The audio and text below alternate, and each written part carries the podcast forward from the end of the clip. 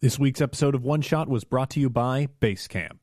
When you use Basecamp to run projects, people know what to do, people know where things are, and you stay on top of everything all the time. We are adventurers. We've been to every place anywhere in the world. We are adventuring.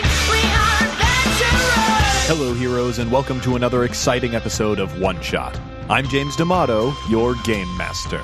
This week we're playing Dialect, and it's one of three exciting Kickstarters that I'm going to talk to you about in this intro, so let's get started. Dialect is a fascinating story game where players collaborate on creating a new language that guides the story throughout play. We were fortunate enough to play with the creators of the game, and they do a much better job describing it than I do. Dialect is going to be kickstarting throughout the month of October, so if you like what you hear on the show, be sure to head out and back it. My good friend Keith Baker, the mind behind Gloom, Eberron, and Phoenix Dawn Command, is kickstarting a new game in October called Illimat. Illimat is a fresh take on classic card games like blackjack and poker, with edges that we've come to expect and love from modern games. But perhaps the most exciting thing about Illimat is that Keith is collaborating with the Decemberists, one of my favorite bands of all time. Keith was gracious enough to send us over a playtest copy of the game, so I recorded us playing it, along with one of Keith's collaborators, Chris Funk, the lead guitarist for the Decemberists. I also invited Matt Young and Adal Rifai from Hello from the Magic Tavern, and Ali Barthwell from some of your favorite one shot series to play with me. You can find the full 30 minute preview of Illimat on our YouTube page. Playing with Chris, Ali, Adal, and Matt was a bizarre dream come true. I have not been this excited about a board game coming out in a very, very long time. You can find the link to our Illimat video in the show notes, along with the link to the Kickstarter. Finally, our friends over at More Games, publishers of the Imperium's campaign setting that powered our Feast Hall of Ash episodes, is translating their fantastic campaign modules to D&D 5th edition. The lore filled world of Aleode, with all of its otherworldly fae, creepy cultists, and power hungry factions from the entire Plight of Tautha series can come to your 5th edition table. That's over 500 pages of content. Players will gain access to new races, classes, gods, and more in the campaign guide. While the module series will bring a ton of new creatures, magic items, as well as exciting new optional mechanics like the story driven emergence powers for players and up the ante suggestions and advice for GMs. That's over 500 pages of new Dungeons and Dragons 5th edition content. Whether you're a fan of detailed expanded material or you just like to skip preparation and run from modules, Imperiums is a great campaign setting to use. And I know firsthand from my experience with the Feast Hall of Ash that everything in Imperiums is well thought out and well executed. William Muma has put together a fantastic world, and I think anybody would have fun playing in it. 5th edition Plight of Tautha has already funded on Kickstarter. Just search Plight of Tautha or follow the link in the show notes. Finally, I can't start our episode without a quick thank you to our Patreon backers. Your support makes what we do possible. Be sure to catch up with the one shot Twitch stream with Dungeon Rats on Monday, where Pat and the Dungeon Rats will be joined by special guest Aram Vartian from God's Fall. It's going to be a great episode and you won't want to miss it. Also, join us on Twitch Thursdays for the board game stream, where we'll be playing Phantom Society. With all that out of the way, let's get to the show. All right, heroes, let's meet our party for this week. Uh, first up, a voice that is familiar to you, but only because he was on the show for a short period of time. I'm so glad to have him back. John Arcadian, welcome back to the show. Thank you. Thank you for welcoming me back. I'm glad to be here in, you know, Indianapolis, the third best city right after Chicago and then of course Columbus. Wow, what a city. diplomatic answer. I mean, we'll, we'll work on the order that you're introducing the best cities, but hey, that's pretty close. Although I do think Indianapolis needs to work on that sewage system, huh, guys? um, but John, thank you so much for coming back. And just to remind everybody, you work with who? I work with Gnome Stew. Yeah, I think people might have heard of that. Yeah. And you're also designing with. I'm designing with Encoded Designs, doing, you know, game development through Encoded Designs, making stuff like Character Cache, Hydro Hackers, a bunch of cool fate-based stuff. Very cool, very cool. And like, uh, just so people can look it up, what's your latest project that you're working on? Uh, the latest project that we've been working on through there is probably the character cache. A bunch of characters where we, we have an artist, Matt Morrow, go and draw characters based off our Patreon voters' votes on, on how they want characters to be. And we write up stats for them in 5th edition, Savage Worlds, Fate, any other setting, you know, system they, they want us to go to. So we, we create characters for them every, every month. That's very cool. Next up, we have a voice that should be familiar to everybody because they should be listening to her show. Thanks, but this is her first time on One Shot. Senda Linaugh. Welcome. Hi, James. Thanks for having me so much. I'm very excited to have you on. Senda, uh, for the audience who is unenlightened, could you Oh, please talk about your work? Absolutely. Um, so I am one of the co-hosts of She's a Super Geek, um, along with my co-host Emily. Um, and we are an actual play RPG podcast that highlights women as GMs, um, and you know designers as well where we can. Um, so we release uh, episodes similar to what you do, James. We play one shots, um, and we release about our episodes every other week. But it's a great tour uh, through different GMing styles from women who are all over the industry, Mm-hmm. uh, some of whom who are lesser known, and you know, it's just like their gaming table now. Yes. Um, so we, we do, we like to grab basically internet personalities, um, whether it's design, game designers, um, other podcasters, uh, cool people to play with, um, and just put them on the mics. Yeah, and it sort of uh, works with our ethos of uh, you would be surprised who plays role playing games. Anybody can play, anybody can run, Mm-hmm. and there are so many games out there to run. So uh, if you need more games in your life, and you probably do, uh, you should head over to She's a Super Geek and check it out. But goodness, it's Gen Con, baby. Uh, but I'd like to get over to the game that we're playing this week, and that is Dialect. Uh, and we have one of the designers here to introduce it to us. Yeah, hi, uh, I'm Hakan. I'm one half of Thorny Games with Kathryn Hymes. Uh, we make games about uh, language mainly, and uh, Dialect is our game in progress right now. It's a game about uh, telling the story of a community by how their language grows and dies. I'm really curious about this because I am mostly familiar through Alex Roberts with your other design, uh, the, the LARP, which was called Sign. Sign. Sign. Sign, which is a fascinating concept. Uh, I recommend everybody head over to that episode of Backstory to check that out so they can learn more about that. Um, And it just won Best Free Game at the Indie Games Awards. it did So we at the very excited about it. inaugural Indie uh, Indie Groundbreaker Awards. Yeah, well, there are two different ones. Uh, Indie Groundbreaker, we won runner-up for Game runner up. That's right. So- That's right. Mhm. Um, so yeah, it, it's it's won awards. I think it's a great game, and I really like the idea of using language as part of play. Oh yeah, And this game is centered around that. So uh, exactly. Let's let's let's run through the basics just so everybody gets an idea of what it is. So we have Kathryn Hymes and uh, Hakan here, uh, who both created Dialect together, and I'd like you guys to just give a quick introduction to the game, um, maybe a little bit origin, and uh, tell us about it. Absolutely. So Dialect is a game about telling the story of a community that's gone into isolation through their language. We define the language by what the community holds dear and what defines them, and then we watch as, as that language grows, changes, and dies. Uh, we think language is just a really expressive way of telling, showing the world who we are, and also it's a way for us to highlight this very real phenomena of language death, which is prevalent across the world as English becomes more and more the language of commerce and information, and there are many disincentivizations towards uh, parents passing on their native languages.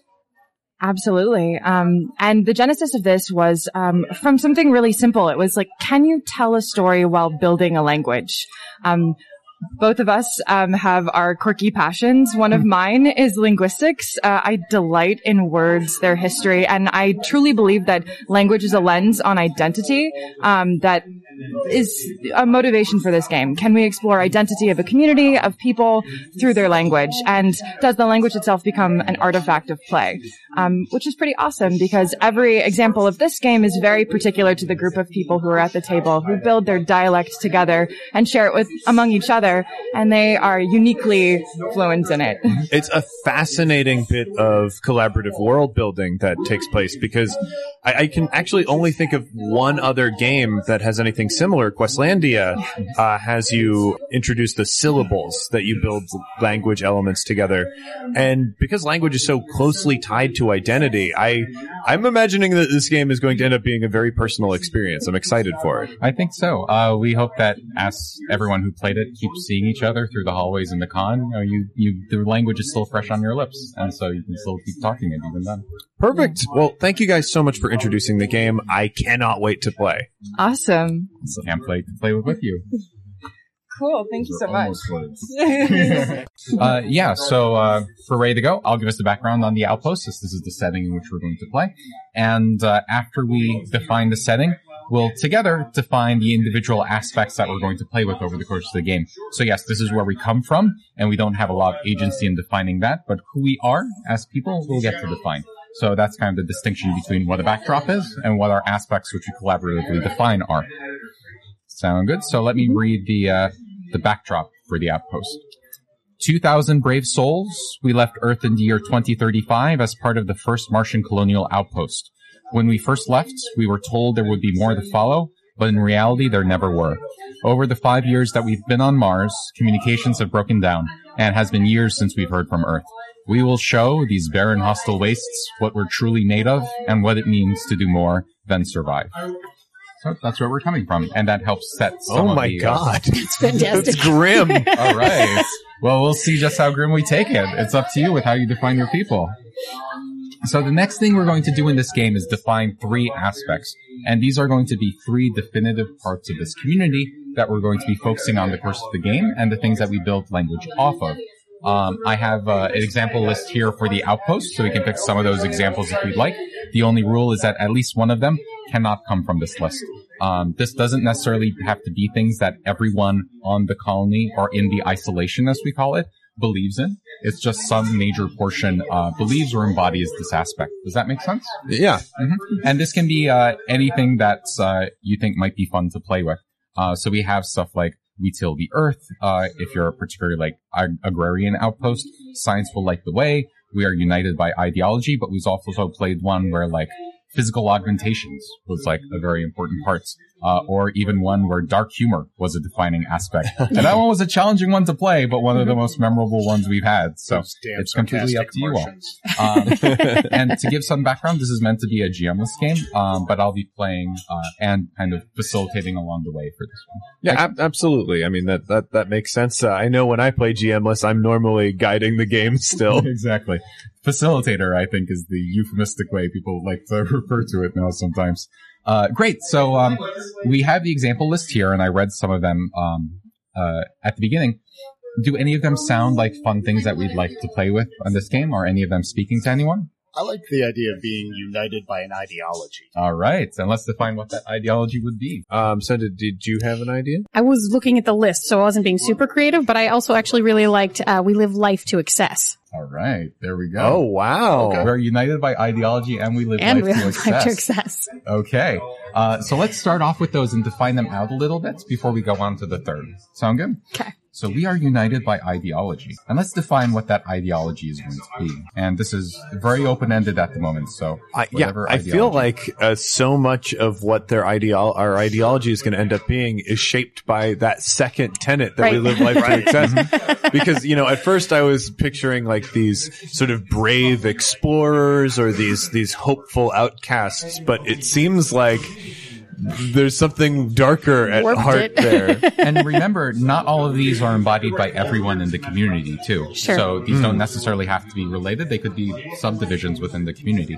But I think we're pretty enamored by We Live Life to Excess. So I'm definitely going to put that as an aspect. Yeah. But let's let's kick it into like full hippie gear and just go out there and like we're gonna do what we want to do on Mars. Earth can't contain us.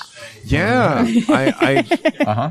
I, I think the ideology is probably rotating around freedom and lawlessness in a sense, like Yes. an, an anarchist colony on Mars. Yes. Awesome. So why don't I put down personal freedom? The first I think we all pilgrims know to what Mars. kind of. Personal freedom. if they had come, there might have been a civil war.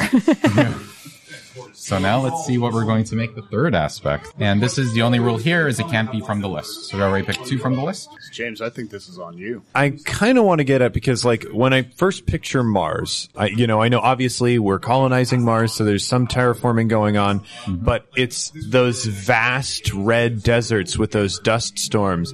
I feel something about endurance and like uh, dealing with hardship. I, I just it feels so much like the original American colonies colonizations where we go to Massachusetts Yeah. and it's this savage frozen wasteland. Um, so I, I, I think something like uh, I don't know how to phrase it though. And I'm really curious about how this fits in with the We Live Life to Excess. Yeah, right? yeah, Um, exactly. Because I think there is a really interesting way to make those fit in, but there's definitely something there that needs to be figured out. You know, I mean, it could be like if we're out exploring the wasteland, trying to find what what keeps us alive. When when you come back from the end of a day of all that hard labor, you're just like, I'm cracking open a big one and venting out all this stress I have built up over the day. And I guess the question is there, like, who's doing the labor? Are, are they really seeing any of it? Maybe, maybe it's more about conquering instead of uh, enduring. Maybe they have the tools that they need to survive, and uh, they're really proud of that. So I mean- maybe we will conquer the wastes or something like that. There's also the possibility that this is a class system. So we've got maybe an upper echelon of people who are living life to excess based on the labors of the people who are not, who are having to go out and explore on a daily basis and actually do all of the physical labor involved with that. Okay, with such a clear contrast between a privileged class and an underprivileged class, I think we need to create an ideology that makes mobility difficult. That that makes it so mm-hmm. that there's a clearly defined boundary, and we got to figure out why. Mm-hmm. So, what keeps people in place, or what what excuse do the privileged class use Use. to keep people in place? Well, there's there's there's an idea of like the failed communism of we're all in this together and mm-hmm. we'll take the burden of of maintaining everything. All you have to do is go out and labor, and we'll make sure the system works. Mm. Make sure that you get fed and that you mm-hmm. get the tools that you need. Oh, so this really sounds like Oh. propaganda. Yeah, exactly. Yeah. All right, that's a great one. Um, is that what we want? Yeah, I think so. How, how are we phrasing that again? Something uh, like we, we're all working to the benefit of many, but that's crossed out, and some is in its place. Awesome. Yeah, Yeah. that's perfect. We work for the benefit of many. Or of all. Yeah. yeah. Oh, yeah. Benefits of all crossed out many some. there we go. Oh boy, I love it. Eventually, I feel like that's going to get X'd out and there's going to be like me. Yep, exactly. Well, I am interested in hearing about me. It already has a an, uh, animal farm, you know, four legs good, two legs bad, some four legs bad. exactly. Perfect. Okay, these are great aspects to start with. And now that we have kind of the broad strokes of uh, what we're going to focus on over the course of this game, I have a few individual questions I'd like to ask us around the table Sure. to help us fill in some of the details. Um, so, as the person sitting to my left, James, do you mind if I start with you? Oh, absolutely. Awesome. Uh, so the question is, how did communications break down? We're on Outpost, right? Uh, was it that us, them, both, or neither? So communications with Earth have broken down by the backdrop. Right? Kind of thinking it's us now. I think it's us, but not everybody knows that. Oh, yes! Awesome, loving it. Uh, second question: um, Okay. Do we make food? Do we produce basic necessities of life? We do produce them, but they are under the control of the sun. Awesome, love it. Thank you, John. And Senda, what types of structures do we live in? Are there places for communal gatherings? Um, I think that I think there's a distinction, right, depending on which sort of caste you've ended up in. So I think that the upper echelons are living um, above ground in some sort of like plasmaform things that are probably reasonably um, climate controlled and fairly comfortable. I think that a lot of our laborers are living underground Awesome. because that's how they're controlling the environment. They didn't have the stuff to build. I kind of like the idea of like ready-made landing ships that sort Yes. of drilled into the ground, and there's a dome city up top. and Right. everybody else yes. is in the drill. Yes. So everybody else is still living in the ship, but like underground where there's oh, no they're the light ship, or yeah. anything. Mm-hmm. And then the upper echelon is just like in this part. They're like, mm-hmm. oh, we've got the beautiful views and the vistas. Isn't Mars nice? And underground people are just digging away a little Digging. hole and climate controlled, and well, that's my house. That's now. my house oh, yeah. now. I will sleep in this little alcove. Mm-hmm. I love the idea that like this is the ship, but also maybe there are like tendrils out like yes, the roots because they've, they've been the building ship. out. Yeah. Uh-huh. I do think that there are communal gathering areas because I think that you have to have a way to come down to the people and make sure that they are controlled and, and, and getting that message that no, this is the best way to live. We will take care of you. Absolutely. We are working for you. That's so I think that yes, there are definitely communal gathering areas. Perfect. Thank you so much. Uh, and the question for me, uh, for whom is life is life hardest in the isolation and why? I think we've kind of gotten through this already, right? It's the people who live underground in the ship who are eking out a living, trying to just like expand whatever tiny quarters they have by tilling into the earth by whatever way they can. Um, it's definitely hardest for them. So great. So I think that's helped us get a bit of a sense for what this community is like physically and socially as well. So the next thing we're going to do is we're each going to define a character. The way characters work is we have these cards which basically embody archetypes of different types of characters. Uh, there will be a description up top. So uh, a leader, a paragon of what it means to be in the isolation we come to you when we need decision or action is an example. Uh, it will then say why people come to talk to you because this game is all about conversations. So we'll be having conversations over the course of the game. And also we're going to have relationship with your aspects at the very bottom.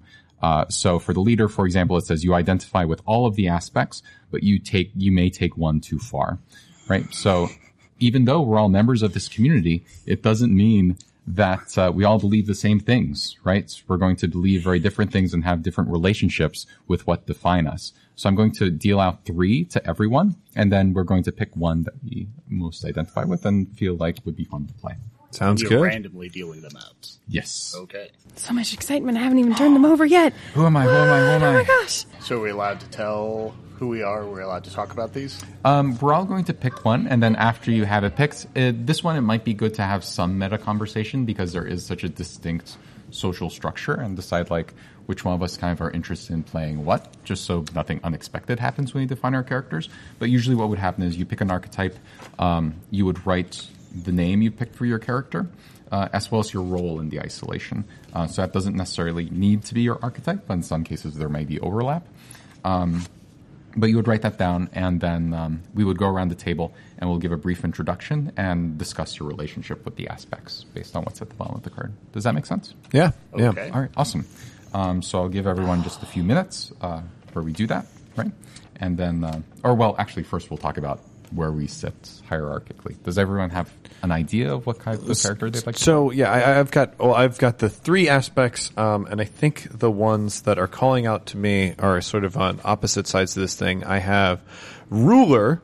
You have ultimate power in the isolation. Your will always comes to pass. Or protector, steadfast and secure. You shield. You are the shield that guards the isolation either from outside or within. So.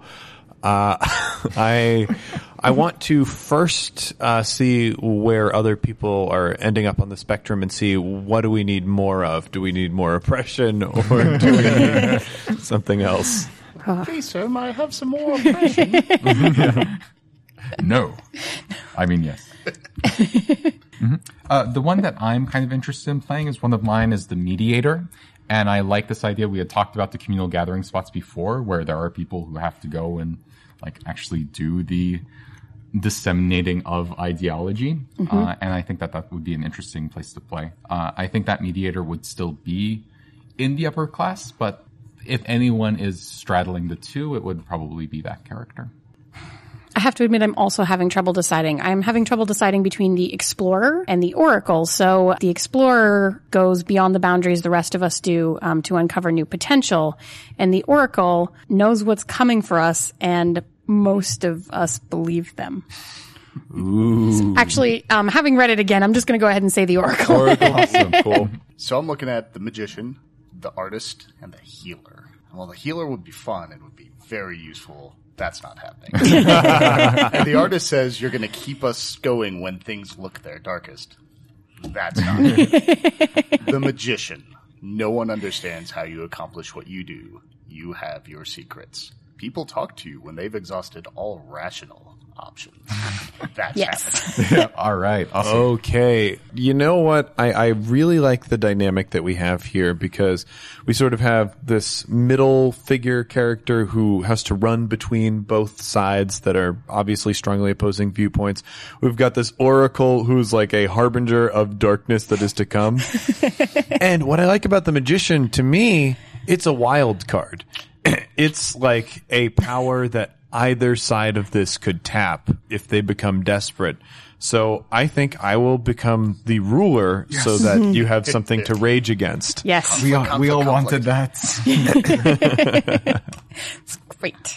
awesome. So you guys need some more repression, see? and guess who's there to give it to you? Mm-hmm. I feel like I feel like I can warn the people about this. All right. So at this point, think of a little bit of a setting for your character. Think of a name and what their actual job in the isolation is going to be. Write those down on your little um, character card. And then I'm going to go around the table, have everyone give a brief introduction to yourself, and I'll ask you one additional question to flesh out tiny more detail about your character. I figured it out as soon as I saw the magician. Jonah is the chief engineer. he keeps everything running, and that's because our ship is called the Whale. It's Jonah in the belly of the whale. Oh, oh too good. very nice. Very, very nice. Already new language. oh no, I can't remember her name. What is the name of the lady in Greek mythology who is blind and no one believes her? The Oracle of Delphi. Yes, but what's her actual name? Isn't it Cassandra? Cassandra. Thank you. Yeah. Nice. That's where we're going with It's this. Cassandra's tears from the Dresden novels books. Uh, Or you know, Well, Greek mythology. I yeah, mean- but, I mean, just saying. All right. And to continue with our whale imagery, I am going to be director of operations, Geppetto. Too good. are, are you cybernetic? Do you have some parts that have been like replaced so you can keep going? I feel like a lot of people have cybernetics. And I became director of operations because I control cybernetics. Like they're all hooked on Wi-Fi. And if I wanted to, I could press a button and everybody's cybernetic implants would stop. Ooh. All right. Um, so I am going to be playing Cassandra Delfino, and um, I work in the weather station. So uh, essentially, I have to keep track of the dust storms that sweep across the surface, so that when we're sending people out into the fields of Mars um, to do whatever they do, it's my job. That I basically have to send out the storm warnings. I have to know when they're coming, all that kind of stuff. I've got to keep the workers safe. Absolutely. Thank you. Uh, and I'm Abigail Masterson. So Abigail is a um, public relations officer. I think when originally the colony was set up, we didn't have individual faces associated with public relations. It was all intercoms and blaring, and that was not good for keeping people on board, right? So they needed faces. So they found someone with a great face, someone who could go and speak in these public places and just lie. And um, I think to some extent, Abigail knows what she's doing and is very conflicted about that on a regular basis. Great. So I think we've given short introductions to everyone, but I'd like to ask you one um, particular question each, just flesh out a little bit more detail of your characters. So, Jonah, what tool do you use every day? I've always got a spanner. It, it carries multiple things. I mean, you can never, ever underestimate the use of a good spanner. You, you know, you sometimes you got to use it to bang on something. You got to get the right pipes going. You got to move, you know, move a circuit board right into place. But you have to pull. You you, you can't get into the guts until you can get the the outer casing off. And you always need that good spanner right there. And a good multi-use one, a good multi-tool. Well, there's there's nothing you can't tackle. Perfect, Jonah. Thank you. And um, Cassandra, what is your favorite place in the isolation? I spend most of my time up in the weather tower. And um, I find that having that experience where I'm almost in the outside atmosphere again, um, it's very soothing to me to be up there. There aren't there aren't a lot of other people. There's not a lot of other noise. Um, when I come back down into the rest of the spaceship, I I find that um, it can be a little bit overwhelming for me. Awesome. And it sounds like um, if you identified with one part of the social hierarchy, that sounds like it's the lower decks. It sounds like it's the people in the ship. yeah, Is that correct? I have to, um, you know, when I come back from working the day shift, unfortunately, I have to go very deep Mm-hmm. into uh, the the whale again, um, and I, I find the the the dark darkness and the the bright lights and just the number of people in the close quarters. I find to be, um, I find to be very overwhelming. Awesome. Thank you so much. Question for me. What place in the isolation always makes you uneasy? The place that always bothers me the most is the grand dining hall. I often have to do shifts down in the whale where I'm out there and I'm talking to everyone who lives in the lower decks. And when I do that, it's very conspicuous if I don't eat my meals in the common dining hall. And so at that point, I have no choice. I have to go there. And that's where the lies are most apparent to me. And that always makes me tremendously uneasy. So, Geppetto, you disagree with someone a lot. Who are they? Oh, wow. I wonder who it would be. you know, uh, there are a lot of people down in the lower reaches who uh, like to get together and tell lies. Lies hurt the community, and they hurt me most of all because I care about everyone on the station. And if I find out who the Oracle is, we can sit down two equals as this is an equal society that provides benefit for some people. I just think this is this needs a dialogue and if this coward would come out of hiding and talk to me, everything would be fine. I'm I'm the operations director. I'm here to help you. Mm-hmm. Let me direct my operations. Exactly. Hey, you know we have 100% employment on the station. That is- no society in the history of the world has had 100% employment, but aboard our station, everybody's got a job, and if they do it properly, there wouldn't be any problems at all. As was part of my report director. I let everyone know. Wonderful. So the next thing we do, and uh, this is the last thing we do before we start the regular turn structure of the game, is uh, we choose a pathway. Uh, so the pathway is how the isolation actually comes to an end. So we talked a little bit about how communications were severed, right? Um, it's been communicated that it was Earth that severed communications, but really it was us. Yes. Right? Now, one of the things that we do buy into over the course of this game is that the isolation is going to come to an end, and at this point, we're going to define in broad strokes how that's going to happen. Uh, like, is it uh, destruction, internal strife, assimilation, stuff like that. For the purpose of this game, I'd like to um, do the assimilation pathway. Uh, so we will be assimilated into some other force. Um, this might be um, because of um, just uh, physical dominance. Uh, it could be because of cultural relevance. It could be because of economic factors. We'll figure that out as we play the game. Uh, but we're just buying into that. Uh, that's the way the isolation is going to end at this point. Sound good? All right. Sounds good. So let me get started with the uh, normal course of play. So the way every turn works is we're all dealt. Oops. Four cards from the dialect deck. And these will have new words that we can define. Now, on your turn, your turn has three phases. You can take one of these cards, and as the first part of your phase, which is make a connection, you tie this word to one of the aspects on the table. So you might say, I think our word for the past is tied to, and I'll just do my first turn now. Um, I think that our word for the past is going to be related to our ideology, our ideology of personal freedom. Because I think that one of the big ways that we define ourselves and distinguish ourselves from the past was the lack of freedom that we had on earth, right? So this is a way that I've tied the concept of the path, of the past to this aspect in our society, but we don't yet have a new word for this.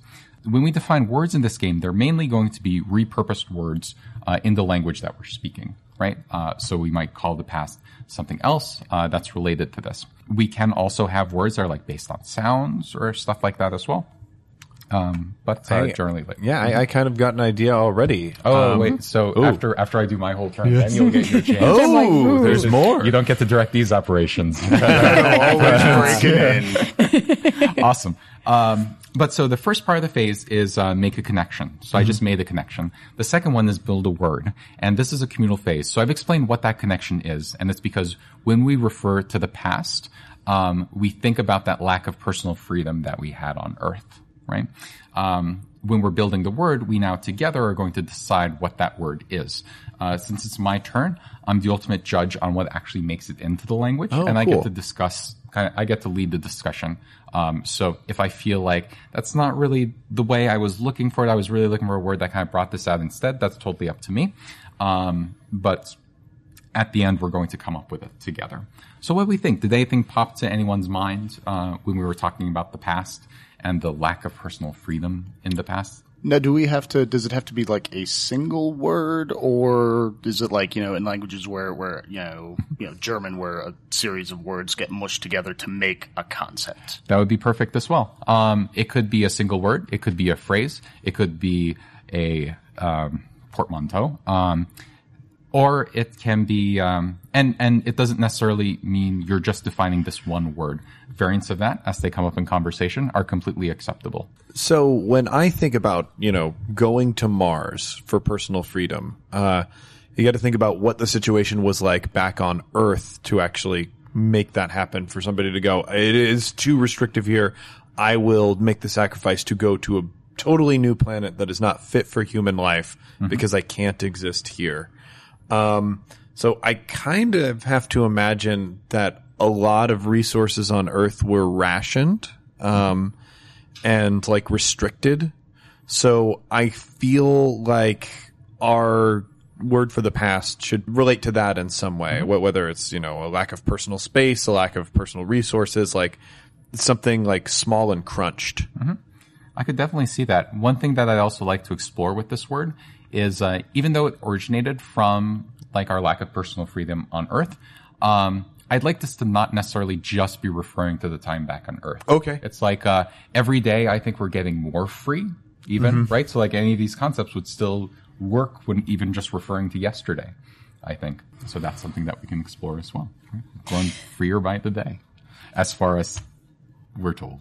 So I have one one other mechanical question. Absolutely. So are we picking a word, just an existing word that we're repurposing, or are we going to co- are we coming up with a whole new word out of nowhere like we would for Questlandia? Uh, usually, uh, we're repurposing a word. Okay. But it could be um, mishmash of words, uh, like John was suggesting, uh, or it could be a phrase as well. So definitely. hmm Did you have something, John? Oh, yeah, I, I like the idea of it being a, the time before, since we are kind of defining ourselves by what we're escaping. Um, but I also like the idea of kind of like like it being like a seed ground, like you know that was the time before, you know that was like the genesis or the origin, but but with a bad connotation to it, you know? That that was mm. our you know our our dark soil sort of thing, and now we're on Mars, so it's all red soil. This is the the ground in which we're going to grow a better thing, you know. Interesting. I, I, I definitely, the more I think about it, the more I do kind of like the past being referred to, referring to the time before Mars, because I think that is a culturally very significant thing that we're going to want to talk about, right? So actually, I'm going to take back what I just said a little while ago.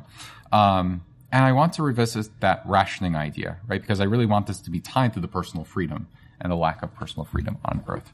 So, um, definitely something like, um, you know, the days of ration, um, the the rationing, the uh, the Restriction. the- exactly the restriction, the structure, the mold, The meter. the meter. We're all being kind of judged. Yeah. the metered like like as if like everything in the past was metered we're all looking forward so you know how, how was you know were you metered yesterday or, or were you free you know Hmm. I think at the moment I'm, I'm mainly thinking of this as like referring to the time back on Earth, right? So, but I can definitely see referring to that as something like metering or or maybe even just like The shackles. shackles. yeah. I like the prison thing. Yeah. right? The shackles, the the cell. The maybe we cell. like the time. I like Yeah. the cell. Oh, maybe, the like, cell, cell. yeah. our sentence. Maybe that was like The what we sentence. referred to our time back on Earth. Like this is our liberation. This is when we're Right. free. Yeah. Right. So how about we really run with that jail analogy? Yeah. Do you like that? Yeah. Okay. I like the yeah, the cell is great. Yeah, so let's call that the cell. And this is also just like wonderfully um this is going to be great for like to use in propaganda, I think as well, right? Yeah, it So should be think it's a handy. really good fit. Right, so the cell. And just any general prison related like uh terms. The cell. Um the liberation, that's like when we got out, right? Liberation. And so I write that on the card, and at the bottom I'm going to say what that's referring to, past time on Earth. And I'll place that on the aspect that it originated from. There we go. And so now we have the first new word in our dialect. Very cool. And uh, the last thing you do on your turn, so I uh, already talked about the first two, which was um, make a connection and then uh, build a word. The last thing is have a conversation. So at this point, um, me as my character, or if I don't feel like my character would use this, I can ask another player at the table to have the conversation if it would be a more relevant word for them. Uh, we'll use this in a short conversation, really just like three or four sentences back and forth, where my goal in that conversation is to show what that word means to my character, right? What does the cell, what does liberation mean to my character? So I'll set the scene by saying where I am and what I'm doing and uh, designate at least one other person who would be at that place, as long as that player agrees that their character would be there. Uh, so I think that uh, where Abigail is going to be is in one of the uh, is in one of the lecture cells, right? I think that there isn't just one gigantic place where things are disseminated. I think to get that like intimate connection that you really need to like buy people in, you have to have these like small meeting areas. right? Absolutely. And uh, people are pretty much required to go, right? Um, and so she's delivering one of those. And um, who do we would think would be there? I think either uh, Jonah or Cassandra. Um, you would need to attend at least some of these, Yep. right? So either of you would be Rife. Um, which one of you would prefer? I'll be there. Shrug. I've, All right, I've Jonah. got work to do, but fine. Because you don't want to keep this place running, but whatever. And we're honored to have our chief engineer with us for this meeting. Jonah, ever since we got liberated from the cell, how you've accomplished keeping this ship running, it's beyond belief. And it's an inspiration to everyone in the belly of the whale. We just want to thank you with all of our hearts, with all the vigor of our people. You're welcome. I just remember when we were back in the cell, how we looked out to the skies, how we knew one day we would be free, and now we are. And with that, we will keep living our new lives in the whale with your incredible, incredible resourcefulness helping us survive. Oh, I'm I'm happy to do my part to to keep it working. Uh, one of the best things I like about about the whale is that uh, nothing of it came from the cell. It was built out in the freedom of space, and and I kind of see it like this seed, you know, that that that sprung forth, you know, but but never, you know, it, it took from from the cell, just took, you know, things brought up, but it wasn't until they were out in the vast reachness that that we could like build a better a better way to get to our future. It truly is of ours and not of the cell. Thank you, Jonah. Beginning meeting 1A7B in cell 7A52. And that's the uh, end of the conversation. Oh wow. I like how we're having these meetings in cells, uh-huh. even though oh, we don't like the cell. Yeah. Yeah. we've still got like like that. The chains that are still there on us. That's, That's pretty true. great. Did I refer to it as a cell? Yes, thing? but All it right, was that's a brilliant. thing. Okay. that's there we go. Oh my That had, that goodness. gave it a really cool double meaning right there. Yeah. Awesome. Yeah. So uh, yeah, and the cell maybe that's something that like sprung up completely organically what we were referring to on Earth, and I was like, oh shit, we're already calling all these things like cells. Um, but great. So um, that was my turn, and so now I redraw one card um, from the blue deck, which I'll find in just a second. But it's your turn now. All right. Um, since we defined the past, uh, I think it would be good if we did something contrasting and define the future. And I would like to do that through we live life to excess mm-hmm. because I, I feel like this is the most personally positive to people. Like they, it, it's the dream that everybody kind of has there. It's like we left Earth, we risked our lives because we want to be able to do that. So that that's where the future is sitting right now, and I, I really feel like to them the future represents the life that at least whether or not people actually believe it, uh, they're reinforcing through language. This is the life that we deserve. This is the life that we will all one day have. Interesting. So we're not there yet, but we're We're, not getting there yet, but we're working to get there. Um, and I like. I was thinking of like front loading it with reward. Uh, the the word that popped to mind for me was like bounty or something like representing that. Um, represent- harvest. Yeah, this is all the stuff that you will Harvest, get. Yeah. just Yeah. you got to work hard. Keep The working inevitable hard. Keep working bounty. hard. Yeah, yeah, like it's definitely coming. Yeah. Yeah. I love all of those. Um, yeah, something around bounty, harvest, payload, motherload. See, I, I like I like that plant idea, like you know, the harvest, the bounty, you know, but bounty of the harvest sort of thing, like and and with the whale going and with us being like dug into the ground, it just it gives me this like plant idea, like things are gonna spring forth from it. So maybe it's like the blossom. And you mentioned it as a seed before Yeah. too. The blossom. Blossom. I really like the, The blossom. bloom, the Bloom. yeah. That's what I want for. So you're the uh, you're the arbitrator this turn, James. Okay. Well, I do kind of want to get everybody involved. Oh, have you picked a word? Yeah, I, I think the bloom. I Yeah. really liked the bloom. Awesome. Um, so let me give you. Uh, We sleep in the cell until it comes time for the bloom. yeah. Oh my.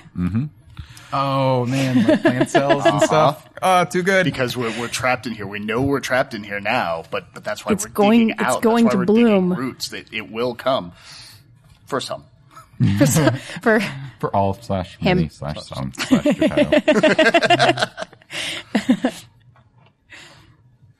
I'm rethinking what word I want to do. And to give some idea of structure as well, we're going to go once around the table uh, before we move into age two. And what's going to happen between age one and age two is there's going to be a minor event that's foreshadowing how we're going to become assimilated. Um, and we'll have some scenes around that, so there'll be a time for us to use some uh, the language in bigger ways than just like short little conversations. Uh, and then once we go around the table one more time, we'll move into age three. And between age two and age three, there's going to be a major event taking us towards assimilation. Ooh, the bloom. All right. So we've we've got the bloom, and we we already had a scene between Jonah and um, I'm gonna remember your characters. Abigail. Abigail. Jonah and Abigail. Man, I love. Gonna take a moment and say how much I love that you chose the name Abigail because it makes me think of pilgrimages so much.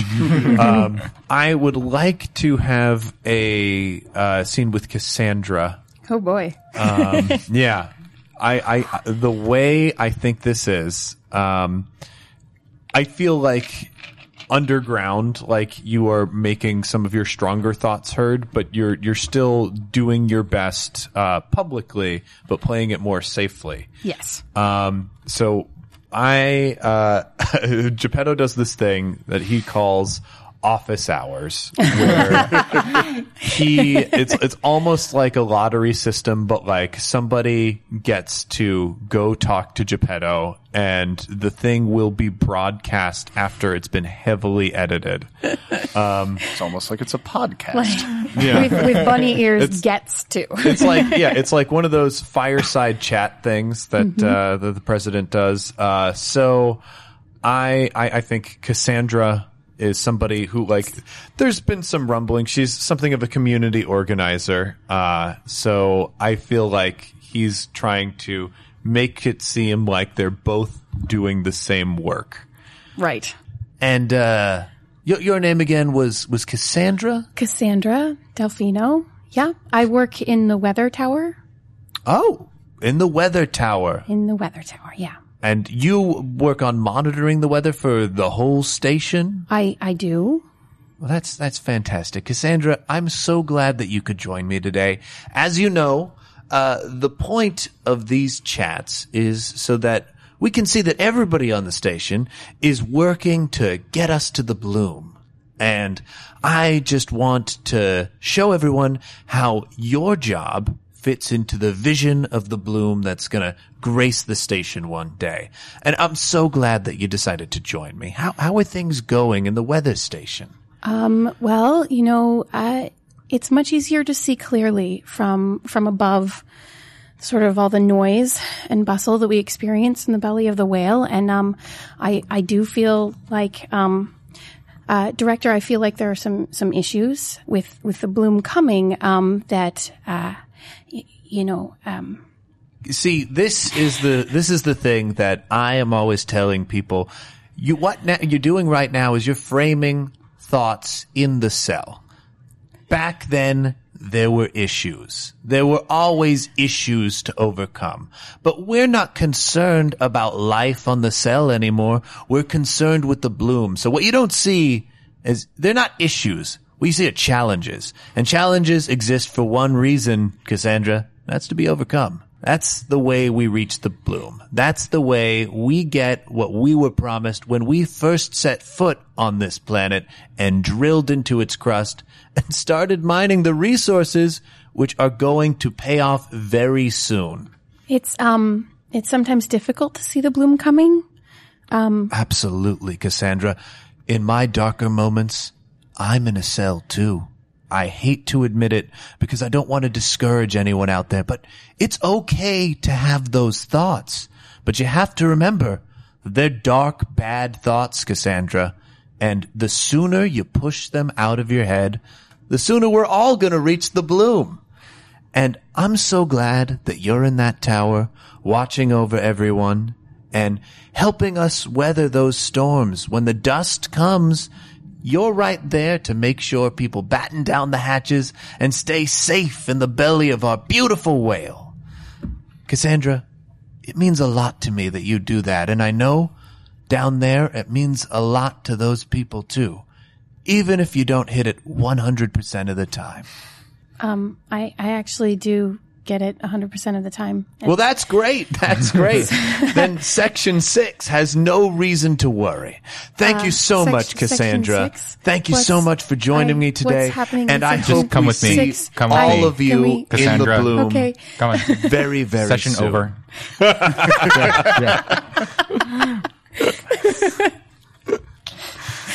All right, very good. And here is your next card. Next card. I And love, the, John. w- I love the way you play it. I, I, I how, how do I? Because you are not a stumbly person. I actually am right 100% of the time. actually, actually, I am, but um, wait, you pulled me out of the tower, and now something terrible is happening because I'm not watching.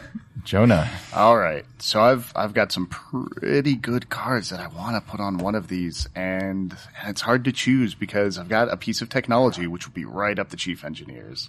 I've got money, which would be a great way to define control. I've got work, which is what we're talking about.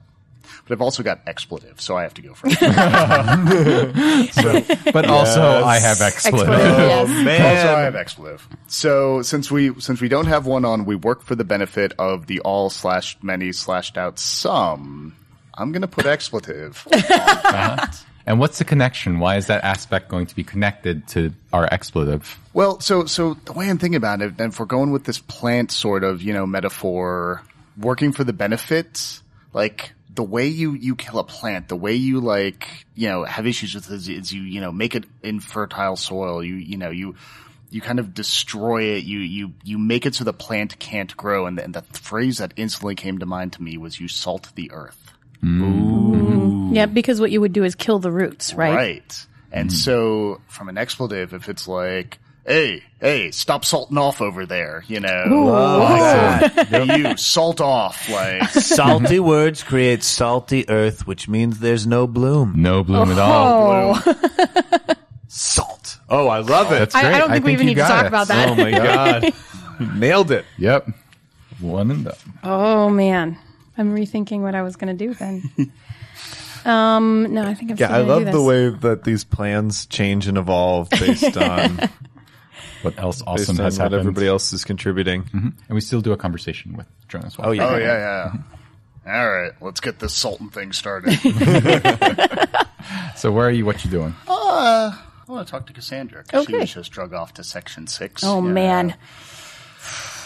Hey, hey, don't don't let it get don't let it get to you. You're you're fine. Yeah, it's, I just it, it seems like it seems like this whole area is just it's been salted and I, I just um I, I wasn't watching. It's my job to watch. no, I, no.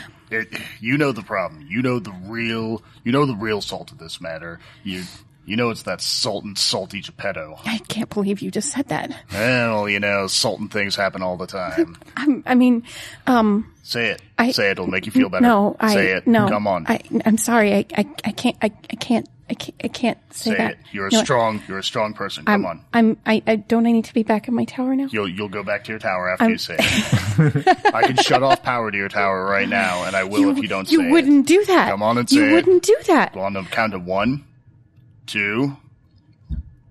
Salting. There you go. There you go. Say salting Geppetto.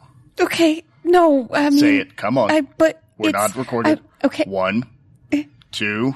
Are you sure? There's it. recording everywhere. Nope. No. Not anymore. Salting Geppetto. salting Geppetto. Salting, salting Geppetto. Salting Geppetto. There you go. All right. Salting. Ugh. Going a little overboard. Salting. Okay. Good. But he, Don't want to create a monster. salting Geppetto. Right. All right. I'm turning the recorders back on. Okay. So, would you like some more tea? awesome.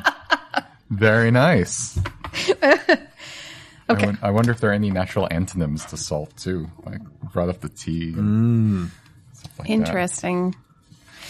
All right. Um, let me give you a card. There you go. Donka. And Senda, what will our next word be? Okay. I think our next word is going to be um, a word that we use for a special occasion. I think that it is going to be associated with living life to excess.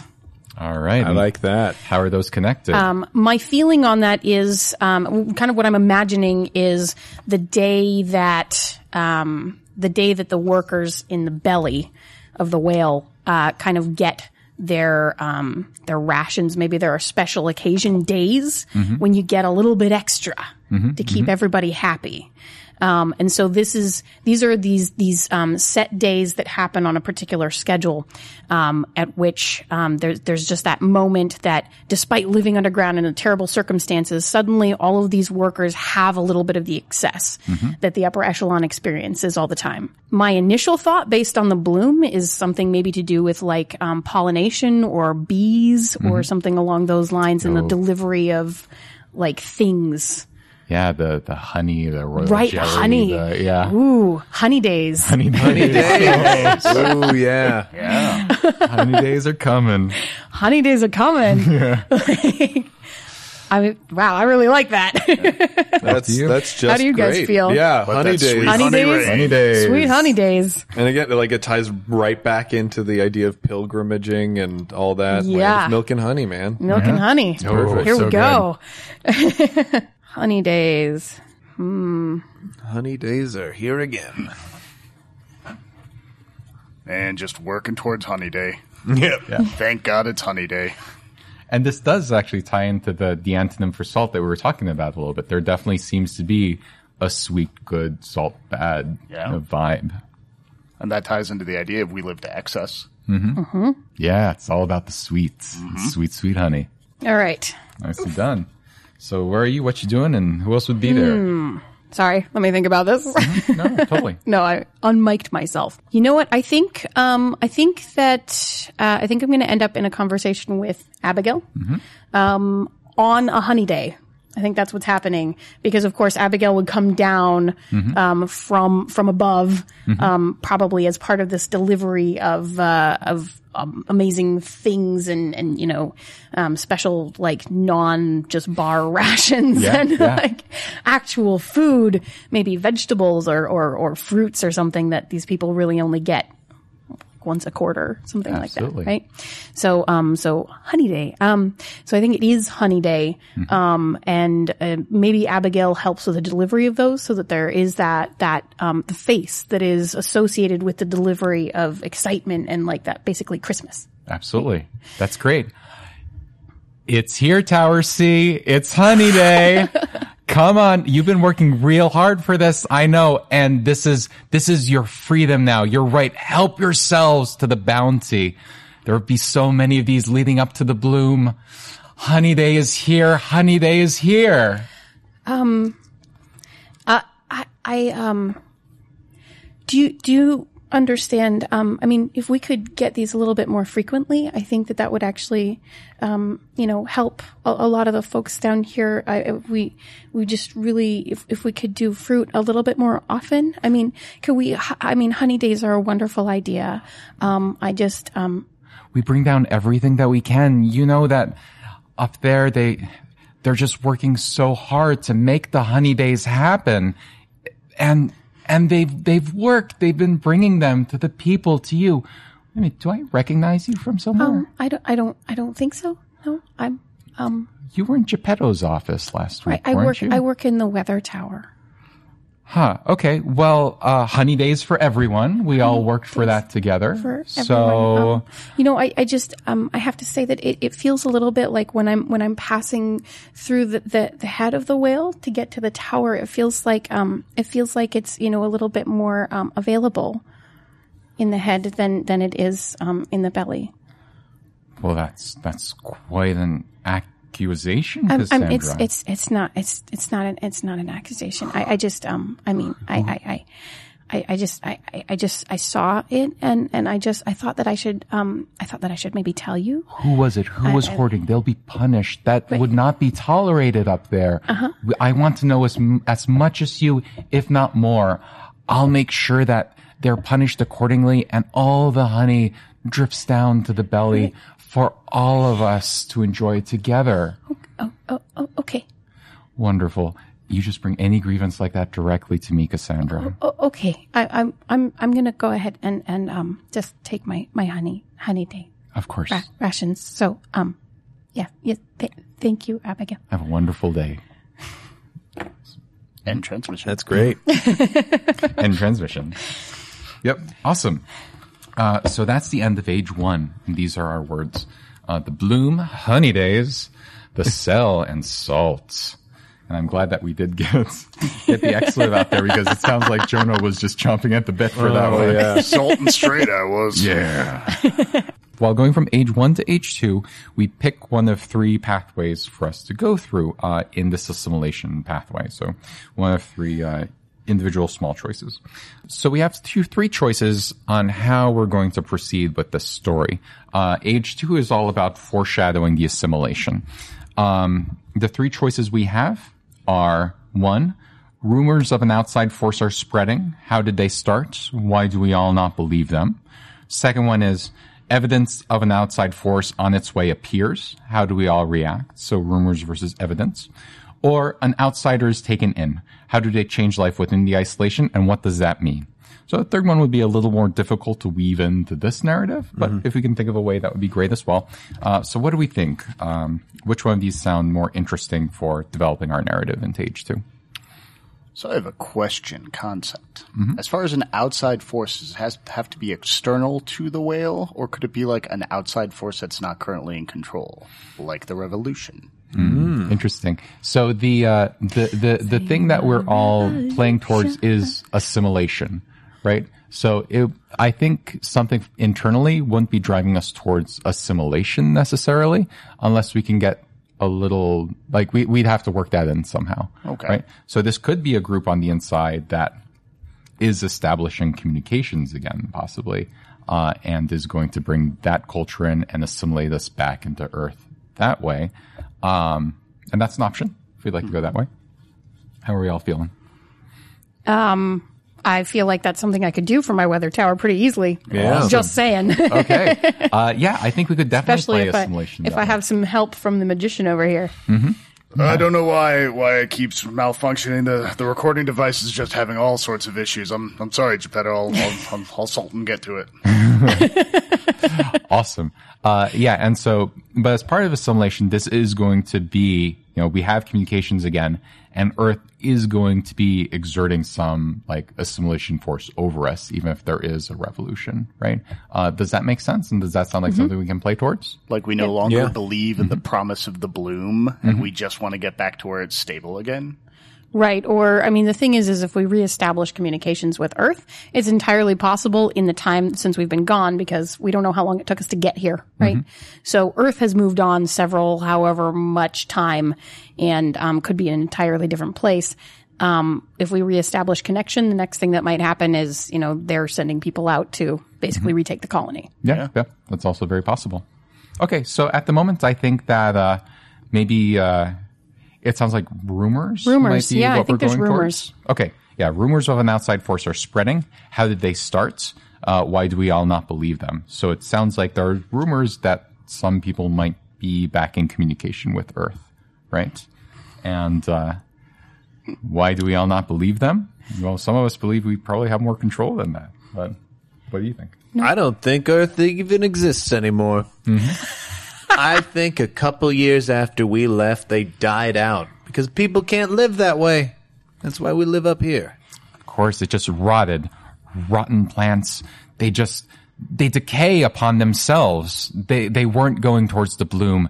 They're now just given back into the dirty brown earth that they had, they had originally Children might sprung not from. know this, but on Earth there were oceans of salt, Oh it was most of the planet. and you can't drink that water. Oh, you're making me feel sick. Disgusting. Oh, okay, great. Um, so, um, the next thing we do, amazing. oceans of salt. you look nauseous there. Oceans of salt. Wow. Well, heroes, that's it for One Shot this week, but don't worry, we'll be back next week with more Dialect. If you liked what you heard this episode, you can find Dialect on Kickstarter in October. And while you're on Kickstarter, be sure to look for this week's sponsor, the Dungeons & Dragons 5th edition translation of The Plight of Tautha from the Imperium's campaign settings by More Games. And since you've got Kickstarter on the brain, you should check out the one-shot preview of Illimat, the game designed by Keith Baker and the Decemberists. We've got a 30-minute long actual play video starring Chris Funk, Adal Rifai, Matt Young, Ali Barthwell, and myself. You can check the link in the show notes to see this preview of the game before the Kickstarter goes up on October 4th.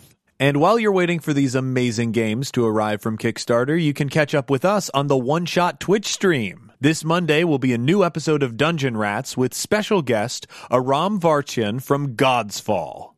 To get prepared, you might want to check out last week's episode, which is saved in our YouTube archive, where I was the special guest. That'll be 8:15 p.m. Central Standard Time on Monday. Then on Thursday, the One Shot board game stream will be back with Phantom Society at 8 p.m. Central Standard Time. One Shot is a proud partner in the Chicago Podcast Co op. If you're an advertiser in the Chicago area looking for an engaged audience, be sure to contact the co op about advertising opportunities. And if you're a listener who wants to find a new show, be sure to check out Blastro Podcast, a comedy talk show focused on science bursting with absurdity. As always, a big thanks to our supporters on Patreon. If you want to help us in a non monetary way, the best thing you can do is tell a friend about the show. You can also leave us a rating or review on iTunes. Every five star review we get helps new people find the show. If you want to hear more from the show, be sure to follow us on Twitter at OneShotRPG. Look us up on Facebook at facebook.com slash OneShotPod. Check out our Tumblr at OneShotPodcast.tumblr.com. Check out our Google Plus community. Or look for news on the site at OneShotPodcast.com. If you're looking to inquire about advertising rates, live appearances, and commissioning episodes, or you have a question or comment about something you heard on the show, contact us at GameMaster at OneShotPodcast.com. One Shot is a joint production between Peaches and Hot Sauce and Paracosm Press. Peaches and Hot Sauce is a Chicago based comedy network with tons of great podcasts, videos, and live shows for you to check out at peachesandhotsauce.com. Finally, that music, which is right now swelling up over my voice, is Be Your Own Pet with Adventure, courtesy of Infinity Cat Records. See you next time, heroes.